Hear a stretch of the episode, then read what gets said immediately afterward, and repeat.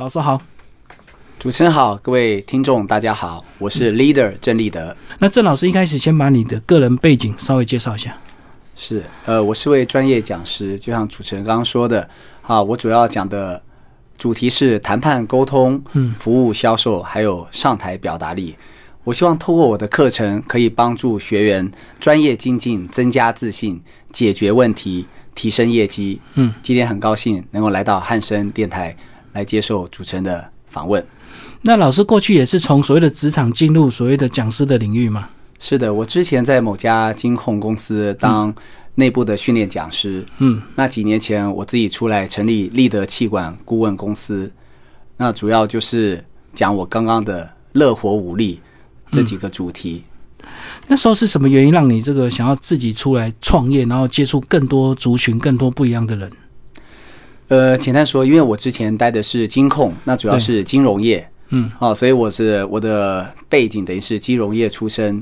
但是我希望，我相信我主讲的谈判沟通、服务销售或者表达力，不仅适用于金融业，嗯嗯。所以我会出来自己成立管顾，我希望能够接触各行各业，嗯。希望把我的我所知所学跟更多产业的伙伴来分享，嗯，希望帮助大家专业精进，增加自信。是好。那这本书的副标呢，叫做《AI 时代下的双赢谈判力》。那先跟我们讲一下 AI 时代跟过去没有 AI 的时代谈判有差别吗？好，您这问题非常好，就是我书中也有写到，我们常说现在是以金融业来说，现在是 FinTech 时代，嗯大家都知道，连去全联，你都拿一个手机出来就可以买单了。对，好，但是我相信啊，就是我们说现在大数据哦，或者是 AI、云端、机器人，好、这林林总总科技不断进步，嗯但是人性是从来没有变过。嗯就像我书中写的，呃，举例来说啦，比如说卡内基教沟通，对，他已经一百年了，他还是非常盛行。因为呢，沟通永远是我们觉得很重要，但是又一直需要学习的。那谈判也一样，嗯好，所以我常常开玩笑，只要我们未来还不是跟机器人谈判，那你看我这本书就对你会有十足的帮助。因为呢，我常说谈判，我教的不是谈判，是人性。嗯因为不管科技再进步，人性总是没有变的。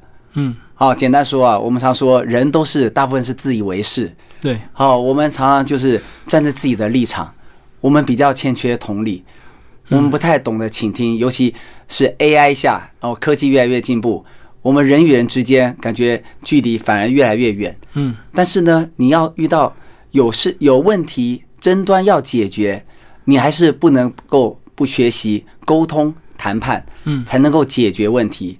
所以这也是我这本书的宗旨：不求全拿，但得更多，越谈越有利。AI 时代下的双赢谈判力。对，双赢谈判力。那有些人觉得说，我既然来上课，或者是我买了书，我就是要学谈判，我就是要得到很多，或者是我要赢家全拿。是那为什么老师会强调这个双赢啊？我们说谈判有很多门派，好，嗯我想这也没有好坏对错，那就是看你，就像我们常说，价值观决定一个人的行为。对，那我这本书的价值观，就像我刚刚说的，不求全拿，但得更多，越谈越有力。就像有一位哈佛大学教谈判的教授，在他书里写到，唯一的最重要的重点是，你上谈判桌，你一定要帮对方找到一条回家的路。嗯嗯，这也是符合人性。各位，你想想看，如果今天你把对方，你把谈判对手，这个完全把他这个打到趴，压 压榨他，压榨他不行嗯哈，他回去没有办法交代，他绝对在这里跟你拼命。嗯，所以我们常说，你要留一条路给对方走，这也是我强调的谈判的宗旨：双赢谈判力，不求全拿，但得更多。嗯。或者是我的这本书的结语，我也写到老子说的，我用老子说的话作为 ending，就是知足不辱，知止不殆，可以长久。嗯，你知道满足，你就不会自取其辱；对，你知道什么时候该停止，然后呢，你就不会让自己陷入危险，这样子关系才能比较长久。嗯，我们常说啊，见好就收，对，这也是我这本书的最后的一个要提醒大家的地方。见好就收是不容易的。它不只是谈判，它也是做人，因为我们常常不知道什么叫好。也许你没有看到那个好，重点是你可能觉得好还要更好。嗯，所以回到我这本书的宗旨，不求全拿，但得更多，越谈越有利。所以这样是不是也是造成像我们现在新闻事件这个中美贸易谈判谈了一年多还在谈，是不是就是因为这个大家都想要赢得很多，或者是想要全拿，才会造成谈判这么困难这么久这样子？是当然啦，好，就像呃我这本书的推荐。嗯，好，第一位就是我的老师刘碧荣教授，对，他也常常说他是我们这个华人界的谈判大师。嗯，刘老师说过一句啊，谈判双赢啊，双赢什么叫双赢啊？就是口头上双赢啊，表面上你赢啊，但这骨子里是我赢啊。但是你对赢的定义到底怎么说？每个人都想要赢，所以学员问我，哎，老师，那什么叫双赢谈判力？什么叫双赢呢？简单的就说啊。双方谈完回去，大家都睡得着觉，那就是双赢啊！是，对对对，因为人呢，就还是我刚说的人性，我们总是好还要更好，嗯，拿了得到还想要更多。但是如果你不知道怎么样拿捏这个进退的话，你可能很可能到最后是全盘皆输。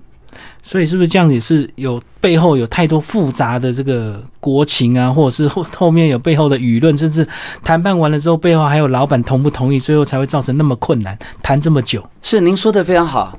我们常说沟通销售，因为我教沟通销售谈判，我跟我常说这只是层次上的问题啊，最基本的是沟通啊。嗯，好，那接下来接下来是销售。那什么叫谈判呢？沟通或销售，也许是我们一对一的在沟通进行销售，但是谈判我们说它是一个局啊，就像主持人刚刚说的非常好，中美谈判那这更是一个大局啊。嗯，你不要说中美，两岸谈判也是如此啊。对，我今天我是台湾的代表，跟对岸谈判，绝对不是只看到谈判桌上的两个人啊，我背后有我的老板，你背后有你的老板，旁边很多国家在看，晚上还有一堆。非常厉害的名嘴要做评论，嗯，还有这个广大的群众，所以我们说谈判是个局。简单说，你能够站得越高，看得越远、越广、越深入，你的胜算就越高。接下来，老师帮我们把这本书的呃三大章节架构先稍微帮我们带一下。好的，我这本书啊，主要有三大篇，嗯，第一篇是谈判的五 W E H，好，就是什么是谈判？嗯，简单说一句话。谈判就是解决冲突问题，要创造价值所共同决策的过程。嗯嗯一句话带什么是谈判？好，因为它是个过程，所以呢，它不会一次就谈完。嗯，好，因为是共同，所以不是你说了算。中美谈判是这样，两岸谈判也是这样。我们生活中人生无处不谈判。因为无论国际外交、两岸协商、商务交涉、买卖议价、劳资纠纷、损害赔偿，谈判无所不在。嗯，不是一方说了算。好，所以呢，我第一篇谈判的五 W E H 包括了什么是谈判，谁来谈判非常重要。没错，嗯，你的个性啊是得饶人处且饶人，我的个性是得理不让人。嗯，我们同一件事，我们两个去谈，结果会一样吗？肯定不一样，不一样。对，因为个性，这我在后面第三篇五大元素也会特别深入的在解析。嗯，谁来谈判？何时谈判？timing 很重要。就像刚刚说的，中美谈判本来是九月要要这个见面谈，十月、十一月哦，是十二月。今天的新闻讲到。川普说啊，可能要美国总统大选后再谈，选后再来是。那每一个时间都有它的意义跟影响，对。所以时间什么时候谈，谁来谈，在哪里谈也很重要。中美谈判本来要在智利谈，结果呢，APEC 智利国内出现状况，所以一言再言，现在他们还要找一个原则上是要找的中立第三国，嗯，因为在中立第三国啊，对中美双方都不吃亏啊。对，所以呢，我们常说地点非常重要。嗯，哦，还有为什么要学谈判？就像我刚刚开宗明义说的，不求全拿。至少我这一派啊，我谈判的概念是不求全拿，但得更多，越谈越有利。嗯，但也许有的派别是希望能够一谈就赢啊，见神杀神，见佛杀佛。这没有一定的对错，就是你要问问自己啊，你为什么要上桌谈？嗯，好，最后就是如何学谈判。对，譬如说听演讲、看一本谈判书，甚至呢，我常说，不是你撞人啊，人撞你，那你就要学谈判，因为不是赔钱，就是要接这个要求理赔。对，走在路上你可能都会被撞，你就一定要谈是判。是，这是第一篇啊。第二篇啊，第二篇我讲的是双赢谈判轮啊。嗯这我用八个谈判的重点来帮大家框架住，你如果上桌谈判，你到底要注意哪些地方？嗯嗯，就实际的技巧，实际的，当然了，知彼知己是非常重要。简单的说，你还要了解人性啊。我们说谈判啊，了解人性是很重要的。嗯，我在书里也有写到，比如说登门槛效应，还有呢给面子、留面子效应，嗯这都跟人性有关啊。然后呢，你要有同理、倾听啊，嗯同理心跟倾听的能力，在谈判来说是非常重要的。嗯这个双赢谈判论还包括了五大元素啊。谈判的五大元素，我在第三篇会特别的跟大家做个说明啊。嗯最后呢，我们讲到这个谈判的出牌和攻防、让步与收尾，好，就是一个正式的谈判的过程。举例来说啊，我们常说让步很重要，但是你要怎么让步呢？让的太快不行啊，因为对方觉得啊，你一定还有很大的空间可以让。还有底线就对，是的嗯，底线，谈判的底线很重要。还有呢，你让步的次数不能太多，或者说你不能越让越多，这是让步的幅度。嗯越让越多，对方会觉得你应该走投无路了。简单的说，我这谈判双赢谈判轮告诉你啊，谈判的这个整个的流程啊，你必须要注意到哪些重点。嗯才能够上桌谈判，建立双赢，双方都拿到自己想要的回家，而且嗯最好能够保持良好的关系。哦，所以三个章节架构几乎就把谈判从整个概念一直到最后执行的技巧，一直到最后你到底要得到什么，都做一个清楚的一个概括跟叙述啊。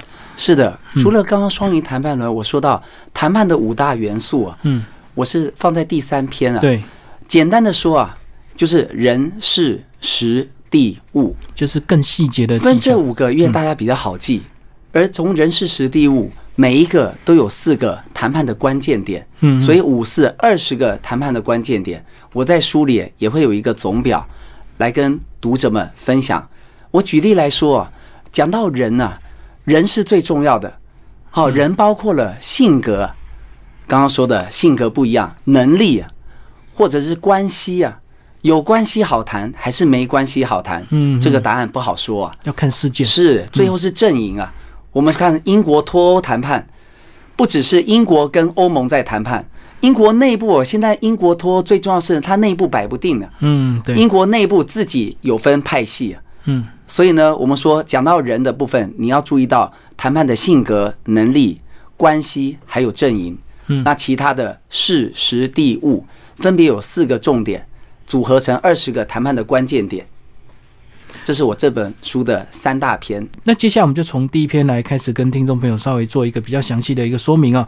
呃，五 W E H 什么是谈判？来，先帮我们讲五 W E H 是什么啊？我刚刚说的五 W E H 就是 what 什么，谈判是什么对，，who 谁？谁来谈判，然后 when 什么时候谈判，嗯，谈判的时间嗯嗯，where 在哪里谈判，嗯，还有一个 why 为什么要学谈判？是有些人会觉得，我们讲到谈判，通常啊，如果你问谈判这件事，一般人会有两个反应。第一个，他觉得谈判太艰深了，太难了，哦，好像两岸才叫谈判，中美才叫谈判。国家大事才叫谈判。是，嗯，其实不知道，我每天都在跟我三岁的儿子谈判。哦，我懂，我懂。是这个小孩会有很多要求，你就要跟他谈判，你不能够命令他。对，你可以，你也许就像我书里写的，嗯早上他不愿意上学啊，不愿意关电视，一直要看什么、面包超人啊。我跟他说，你已经时间到了，看完了该上学，他还要继续看什么小狮王啊，嗯，哦，辛巴啊。当我在很大声的斥责他的时候啊，他也完全不为所动。嗯我太太跑来拿着遥控器跟他说：“哎，是晨晨关还是妈妈关啊？”嗯，就是就看他拿了遥控器就自己关电视啊。嗯，我觉得很讶异，我第一次看到觉得很讶异。我在想是谁在教谈判？哇，你老婆比你还有技巧哎，。是啊，但是我们当讲师，我们有学习的心啊。嗯，我从这里学到一点，小孩子你用硬的来啊，不一定有效。所以以后我都跟他问他一样的、一样的公式，哎，是晨晨自己绑鞋带，还是爸爸帮你穿鞋？哦，直接是你自己吃饭，还是我喂你？直接二选一。哎，是没错，因为小朋友啊，最怕小朋友最缺的就是 power 啊。我们说谈判的权利啊。好，各位想想看，对我来说啊，谁关电视不重要，重点是你要关电视。那个目的，但是从我儿子，虽然他才三岁啊，他觉得这爸爸很上道，让我选择啊，是我关还是他关啊，所以他愿意接受我的说法，他自己关电视。嗯，那我们共同的利益就是他能够上学啊，对，这就是谈判。哦，他有选择权，而不是被迫他一定要做。是的，嗯嗯嗯，所以刚刚说到在哪谈判，为什么要谈判？然后呢，最后一个是 H 啊，How，嗯如何学谈判？当然，我们不希望，就像我书里有写到，我跟大卖场谈判啊，因为在大卖场因为意外受伤、嗯公安事件啊，我们都不希望遇到这种状况。可是，一旦你遇到了，你会怎么样的去争取你的权利？嗯，是，比如说我书里写的是是呃，这个医药费几千块，还是呢你要去争取你因为受伤可能两个礼拜不能工作，嗯还有你的身心的有没有身心受伤的抚慰金，对。这都是可以谈的。我们再来聊这个具体的这个例子，你是怎么去跟这个大卖场谈判？从他们要几千块，你要几万块，最后几十万，最后怎么样妥协到一个呃你觉得可以接受的一个范围？这样，谢谢您的问题啊，这问题非常好。嗯，我觉得因为我这个 case 啊是还蛮亲身经历的，对，蛮而且是我在这个书里用了蛮多篇幅哦，因为我过去几年我讲课的时候常常讲到这个 case，但我总算在出书的时候把它完整的写写下来。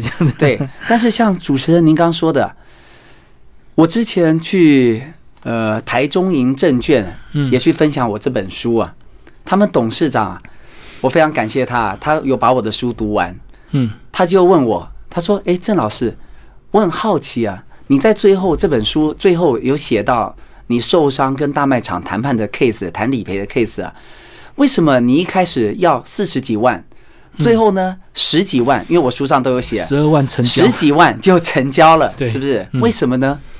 我就跟他讲，因为呢，我曾经啊在谈判之前，我问过我三个律师当律师的同学啊，嗯他们告诉我，像这样的 case 啊，我这样的 case 在台湾的，如果你打到到法院那里啊，法官的判决啊，原则上不超过二十万。嗯，各位，你不要以为这个，这就像我们常听到美国啊，麦当劳啊，热咖啡不小心倒在老太太身上啊，赔一百万美金啊。对，美国跟台湾差很多。对你必须搞清楚啊，这也是我刚刚说到的惠尔嗯在哪里发生的事情啊，不一定放诸四海皆准。你必须了解你的环境、你的情境，嗯而且你要了解到这个 case 有没有一定的标准。这在五大元素里面，我也谈到标准这件事啊。好，我刚刚说到我的 case 啊，律师告诉我，法官最多判二十万，而且他还说得很明白啊，根据经验啊，这个疤啊，在男生的脸上跟女生的脸上是不一样的，女生绝对赔的比较多啊。嗯所以我常跟学员开玩笑，跟男性的学员开玩笑，你会觉得很听不下去啊，因为我们也都是父母生养的，但是江湖规则就是这样，对，是不是？所以呢，最多赔二十万，这就在我心里啊，会画了一个上限，嗯告诉我告诉自己啊，二十万它应该是个天花板。嗯，那至于底线是多少呢？这也蛮有意思的。我这本书的第四位推荐者，这个封面第四位推荐人是我以前的老板新台宝金的苏董事长。嗯那时候呢，我跟他聊到我在跟大卖场谈判，他就跟我说：“立德，如果我是大卖场，我就用六万块打发你啊。”嗯嗯所以这个六万块在我心中啊，如果各位有学过神经语言学啊 NLP，这叫心锚啊。嗯所以呢，六万块就是我心中的一个数字的底线。定住了。我告诉自己啊，各位，我刚刚说到大卖场一开始只要赔，只愿意赔我缝的钱啊医，药费，二十几针缝啊，三千六啊。嗯，我常问学员说，如果是你，你可以接受吗？大部分人都不能接受。对，那你觉得赔多少呢？大家瞒天喊价，还有人说，我的朋友说，你就少废话，叫他赔两百万就好了。我跟他开玩笑，我说，哎，那你帮我去谈五十万给你，我拿一百五就好了。嗯，所以这告诉我们，你要了解市场行情。市场行情在我这本书里写的就是标准，对，所有事都有一个标准，你能不能拿标准当成支撑你的柱子，你好去跟对方谈呢？对方也比较愿意谈。如果你瞒天喊价，对方根本不愿意甩你。嗯，所以我这个 case 就像主持人刚刚问到的，一开始我跟他要求我六个月的基本薪啊，嗯，也许四十几万，但是我心中有个数字，六到二十，最后赔的是赔十几万，嗯十二万，再包括我的眼镜费一万多。嗯，所以呢，虽然我是教谈判的，虽然我出这本谈判书，你问我这是不是最好的结果？我相信没有一个谈判它会是最好的结果。嗯，回到我们刚刚说的，什么叫双赢啊？双方啊虽然没有那么满意啊，这跟买卖房子差不多啊，大家都没有那么满意，可是呢，双方都可以接受。对而且回家啊，双方都睡得着觉，嗯，而不是你回家啊整夜难眠啊，因为你觉得今天被人家占尽便宜那就不叫双赢啊。嗯，所以为什么要学谈判？我常常说啊，我这本书写给两种人看的。嗯，第一个，你的善良必须有些锋芒，因为很多人啊，他不知道面对冲突不知道怎么解决，最后被别人吃人够够啊，你只能问自己，告诉自己啊，没关系啊，不是不报，时候未到，这很可惜啊，所以你必须要学谈判。嗯，我也想写给啊，你的锋芒必须有些善良的人啊。如果你的 power 很强啊，记得留条路给对方走。所以说这个呃最后的结局呢，十二万成交，其实呃老师也给对方留了一个余地，对不对是？然后你也自己达到一个你预期的大概六到二十万六到二。十万是中间一个还不错的一个数字，重点呢，如果你不愿意的话，其实到最后就是变成打官司。那打打官司的话，财团有律师跟你耗，那你自己还要跟他跑。您说的再正确不过啊。是啊，这个时间啊，我有没有这个时间去跟他耗？他的律师是专门来打官司的。对，那时候我还在企业上班，嗯所以心中每个人呢、啊，我想谈判有很重要的四个问题啊。嗯第一个，你一定要问自己你要什么，对，然后呢，你要问自己你凭什么，有没有时间跟他耗下去啊、嗯第三个问题，第四个问题就是你要问问看对方到底要什么，那对方凭什么？他有律师啊，他有很大的一个背景啊，是不是？他有很很有实力跟你继续耗下去，嗯但那不是我要的。对。因为我们会损失更多的时间呢、就是要出庭、啊，没错然后一审二审这样子。没错，嗯而且到最后法官判的也不一定会比我在最后调解委员会拿到的多，嗯，这都是无法预知的。所以这告诉我们，见好就收啊，对，这四个字有时候很重要。谈判真的不能够想要这个得寸进尺，是，对？得寸进尺的话，最后可能一戏翻盘，最后翻脸那种，那家就是大家打官司见了。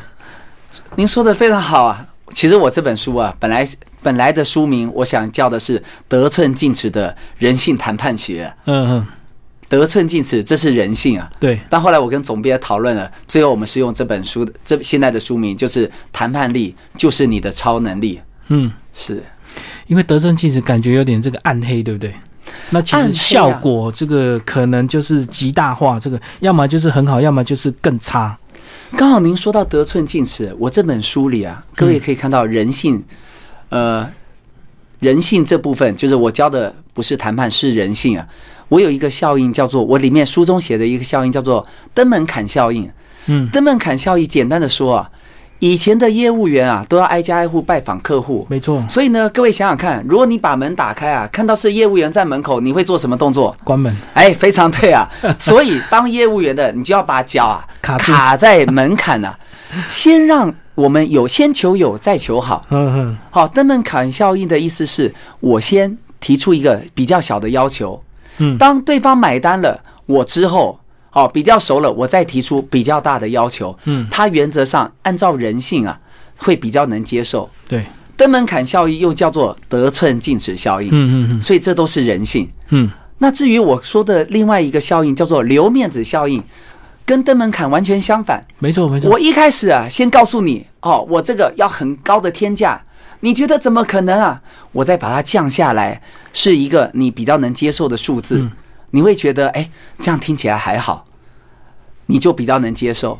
嗯，所以简单的说，登门槛效应连接到谈判，就是你一开始开低走高啊，谈判你先软出牌，放低姿态，这叫做请君入瓮，诱敌深入。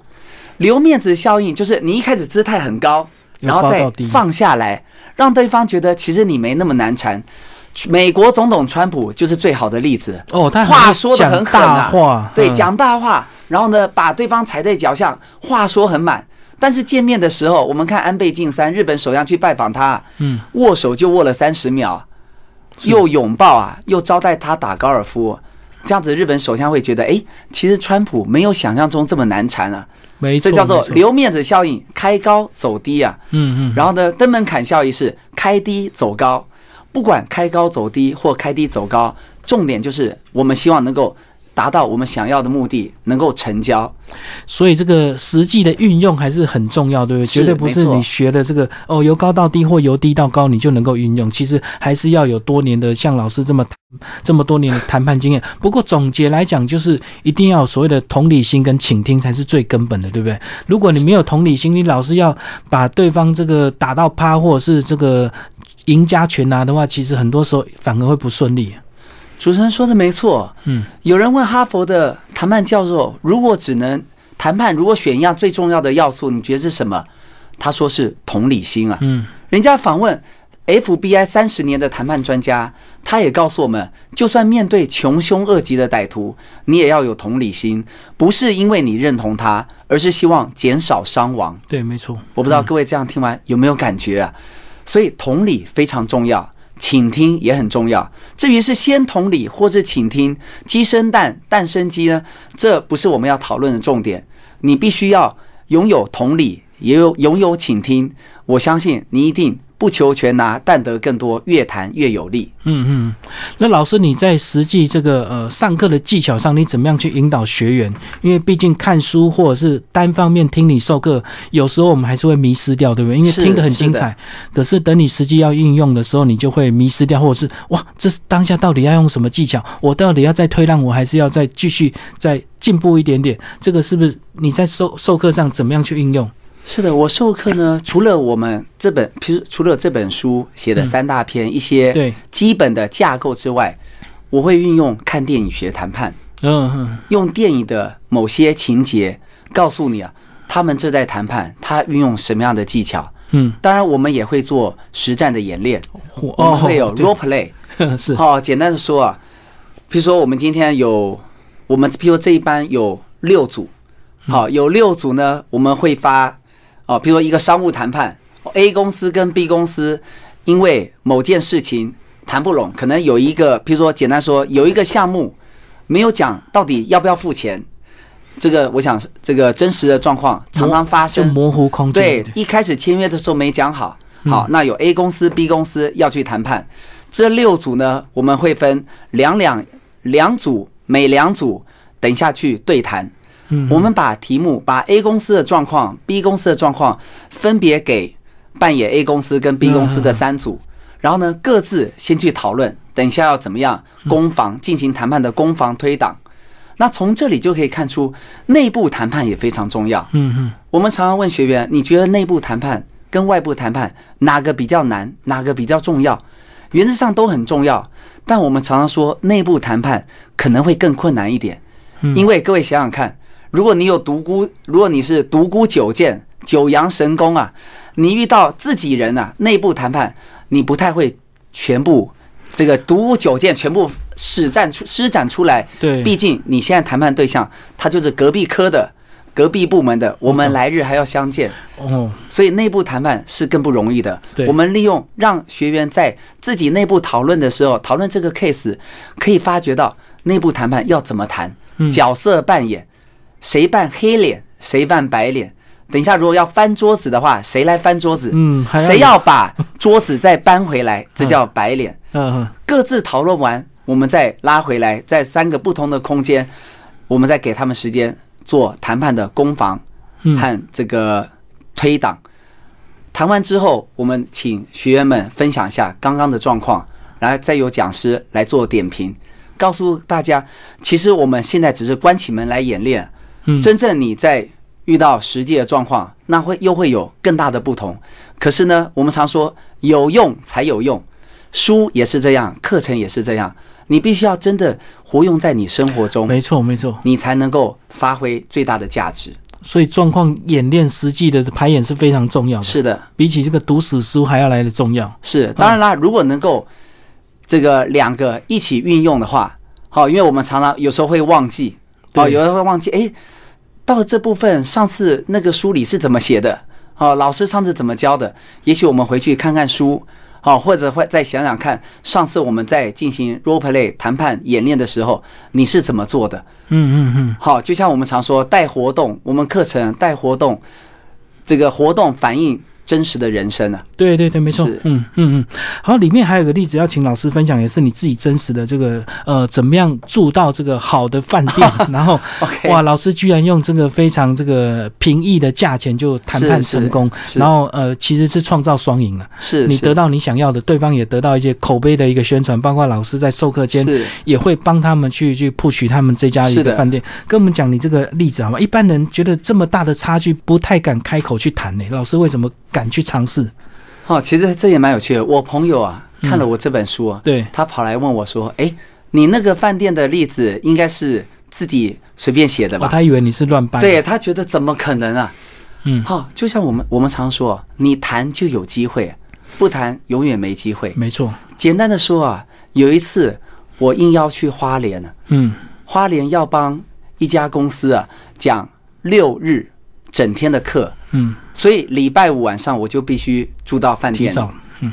好，我本来是要订，呃，主办单位给我的他们合作的饭店，嗯但是我想到朋友跟我说，花莲有一个饭店非常好，我这里就不说名字啊，嗯嗯，好，可能是几星级以上的。对，我想说，Why not？虽然呢，他这个主办单位给我的预算一个晚上两千五啊，嗯，两千五，当然他们合作的饭店我住过也不错，嗯。可是我想有事总是有机会啊，所以我打电话去跟饭店说：“哎，你好，我是这个一个企业讲师啊，我这两天呢五六我要住在这里，因为我六日要来上课。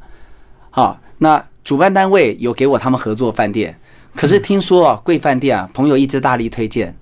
好，因为我有一定的预算，我也不会为了要住更好的饭店再多出一些钱。”嗯嗯，所以你是不是可以？我有没有机会啊？可以住到你们饭店？那对方啊，直接回应说：“哎，不好意思啊，我们的定价大概一个晚上要九千啊。好，那最起码那我给你优惠也是六千一个晚上，何况呢？礼拜五、礼拜六晚上是假日啊。重点是各位，礼拜五晚上是假日。嗯好，这时候我很心平气和跟他说，坦白说啊，我这两天我要帮某个企业讲课，他有一百多个员工啊，来这里上课。好，这样子好了，如果您愿意帮我这个忙啊，我这两天上课的时候，我会不经意的跟他们说啊，我这两天住在某某大饭店，而且他们的品质啊服务是非常好的。嗯，好，因为呢，如果说我没办法住贵饭店，其实我还是有别的选择啊。对，没错啊，，因为合作的他们合作的饭店，其实我住过也还不错，嗯只不过是我想试试看看有没有这个机会住在你们的饭店。好，那我会帮你们做一些宣传，你可以帮我这个忙吗？好，这时候对方听了就沉默了一下，他就说：“好，那这个郑先生，你等我一下，我呃，我跟我主管讨论。”要回呃，请稍后等他回报。是，结果二十分钟后，他就符合我在符合我的需求的状况下，就让我最后是住这个饭店。嗯所以简单说啊，当然我在书里也有强调，就是大家千万不要随便跟对方说，哎，你是讲师。不能用来骗的，老师是真的。原则上我们是希望是这样子啊，对但是我只是提供大家一个思维啊，因为每个谈判的 case 都是独一无二的。嗯但是呢，看这本书，或者是你看一些谈判的影片，我们要学的是那种谈判的思维方式。嗯谈判不是打仗，谈判不是大声就可以拿到你想要的，嗯，而是你有没有站在对方的立场，你有没有同理心啊？知道他其实，当然了，如果他客满的话，是不是？他也不，我也不会有这个机会。对，显然，他应该是有些房间，空着，而且我告诉我站在他的立场，告诉他，我们如果这个成交的话，可以对为他们带来什么样的好处。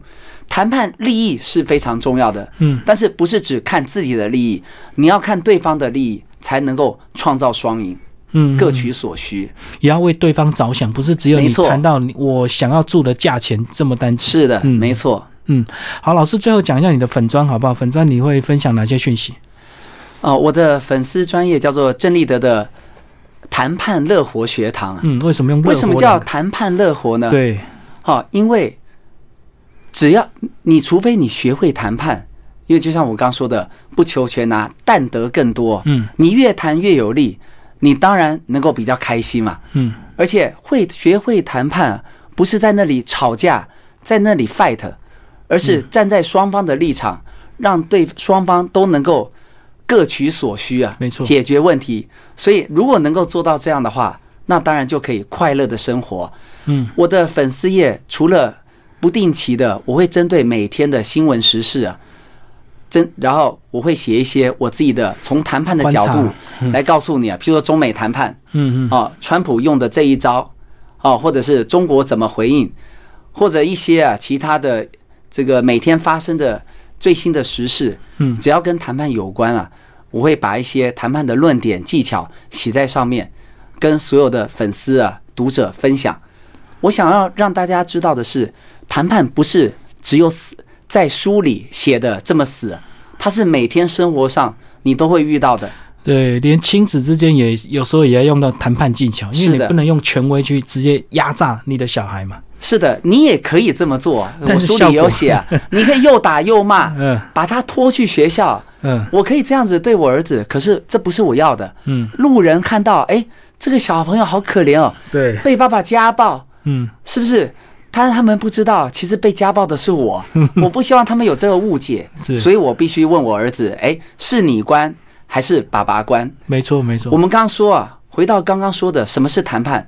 共同解决问题的一个过程啊，共同很重要。嗯，嗯你家长可以用拖的打的，好，那就你来决定，那不叫共同，那也不叫谈判。对，但是你真的得到你想要的吗？我想未必啊。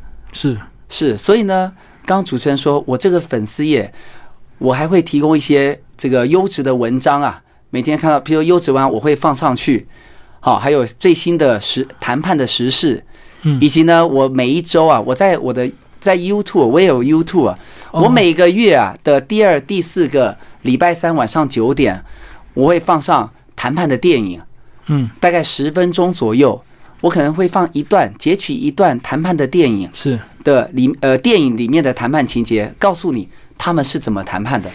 哦，直接透过电影来教大家是的谈判。如果您对看电影学谈判有兴趣，我希望大家跟我一起来轻松学谈判，越谈越有利。那现在 YouTube 累积多少部的相关影片？目前大概三十一部，哦，我是。从四月一号开始做这件事。嗯是对。有时候我们看电影看的觉得哈哈大笑，笑完之后都不知道其实背后都是有很多谈判的技巧跟学问。没错，嗯，从无间道，哦，那个非常精彩。甚至是美国队长。嗯，好、我们如果你看过的话，是不是美国英雄们内部也有谈判？对他们彼此在这个呃吵架斗嘴的时候，其实都是谈判精彩的过程。是的，是的。嗯嗯，好，今天非常谢谢我们郑老师为大家介绍他的新书《谈判力就是你的超能力》这本书呢是布克文化出版。好，谢谢老师。谢谢主持人，谢谢听众。